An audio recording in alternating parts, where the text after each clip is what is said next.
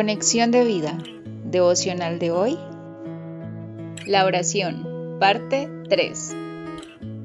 Dispongamos nuestro corazón para la oración inicial.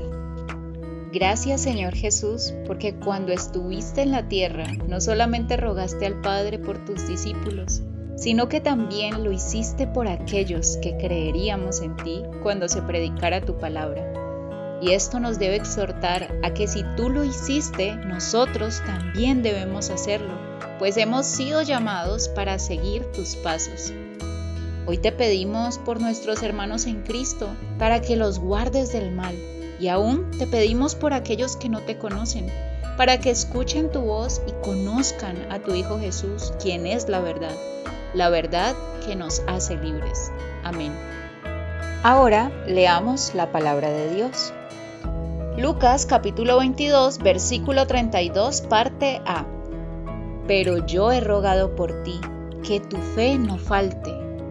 La reflexión de hoy nos dice, ¿Cuántas veces, al igual que Pedro, al ser impulsados por las emociones, le hemos dicho al Señor, aunque todos te abandonen, yo jamás lo haré?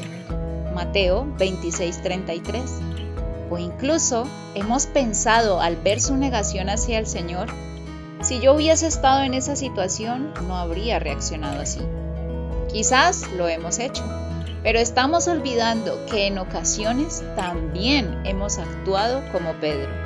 Pues, ¿cuántos de nosotros ante una situación de presión generada por las circunstancias, personas, emociones, entre otras, hemos reaccionado igual? Pues al desobedecer la palabra de Dios, hemos actuado como si no la conociéramos o nos negáramos a aceptarla en nuestra vida, así como lo hizo Pedro. Pero este devocional no es para quedarnos mirando nuestros errores o los del discípulo, sino para fijarnos en Jesús.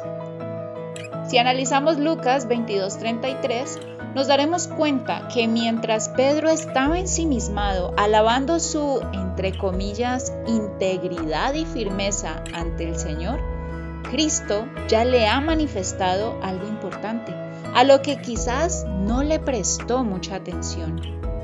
Yo he rogado por ti, que tu fe no falte. Jesús mismo le revela que Él ha orado al Padre por su vida, pues Satanás ha pedido permiso para zarandearlo. Y preguntémonos hoy, al igual que Jesús, ¿le estamos prestando suficiente atención a la oración? ¿Estamos entendiendo su importancia? Jesús nos revela a través de este ejemplo cuán necesaria es la oración en nuestras vidas, cuán vital es pedir por nuestra fe, para que nunca falte, para que sea inamovible, para permanecer firmes y no olvidar las enseñanzas del Padre a la hora de tomar decisiones.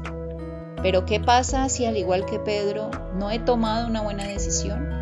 El Señor nos enseña que esa fe que tenemos en Jesús nos debe llevar a recordar que Cristo ya pagó por nuestros pecados, pero también esa misma fe nos debe llevar a volver a Él, confesando nuestros pecados, pidiéndole perdón y enderezando con su ayuda nuestro caminar.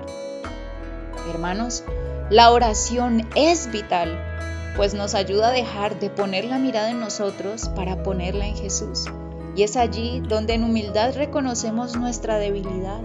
Pedimos ayuda, guía y dirección a Dios para tomar decisiones ya no bajo nuestra emoción, sino con base en los principios de Dios. Pero si en vez de hacer esto, continuamos fijando la mirada en nosotros y no buscamos tener tiempos de intimidad con Dios, resultaremos tomando malas decisiones, asumiendo sus consecuencias y llorando amargamente por haber desobedecido al Señor. Así como Jesús oró por Pedro para que su fe no faltara, hagámoslo nosotros. Pidamos para que nuestra fe permanezca pero también clamemos por aquellos que no la tienen, porque la fe es necesaria. Visítanos en www.conexiondevida.org. Descarga nuestras aplicaciones móviles y síguenos en nuestras redes sociales.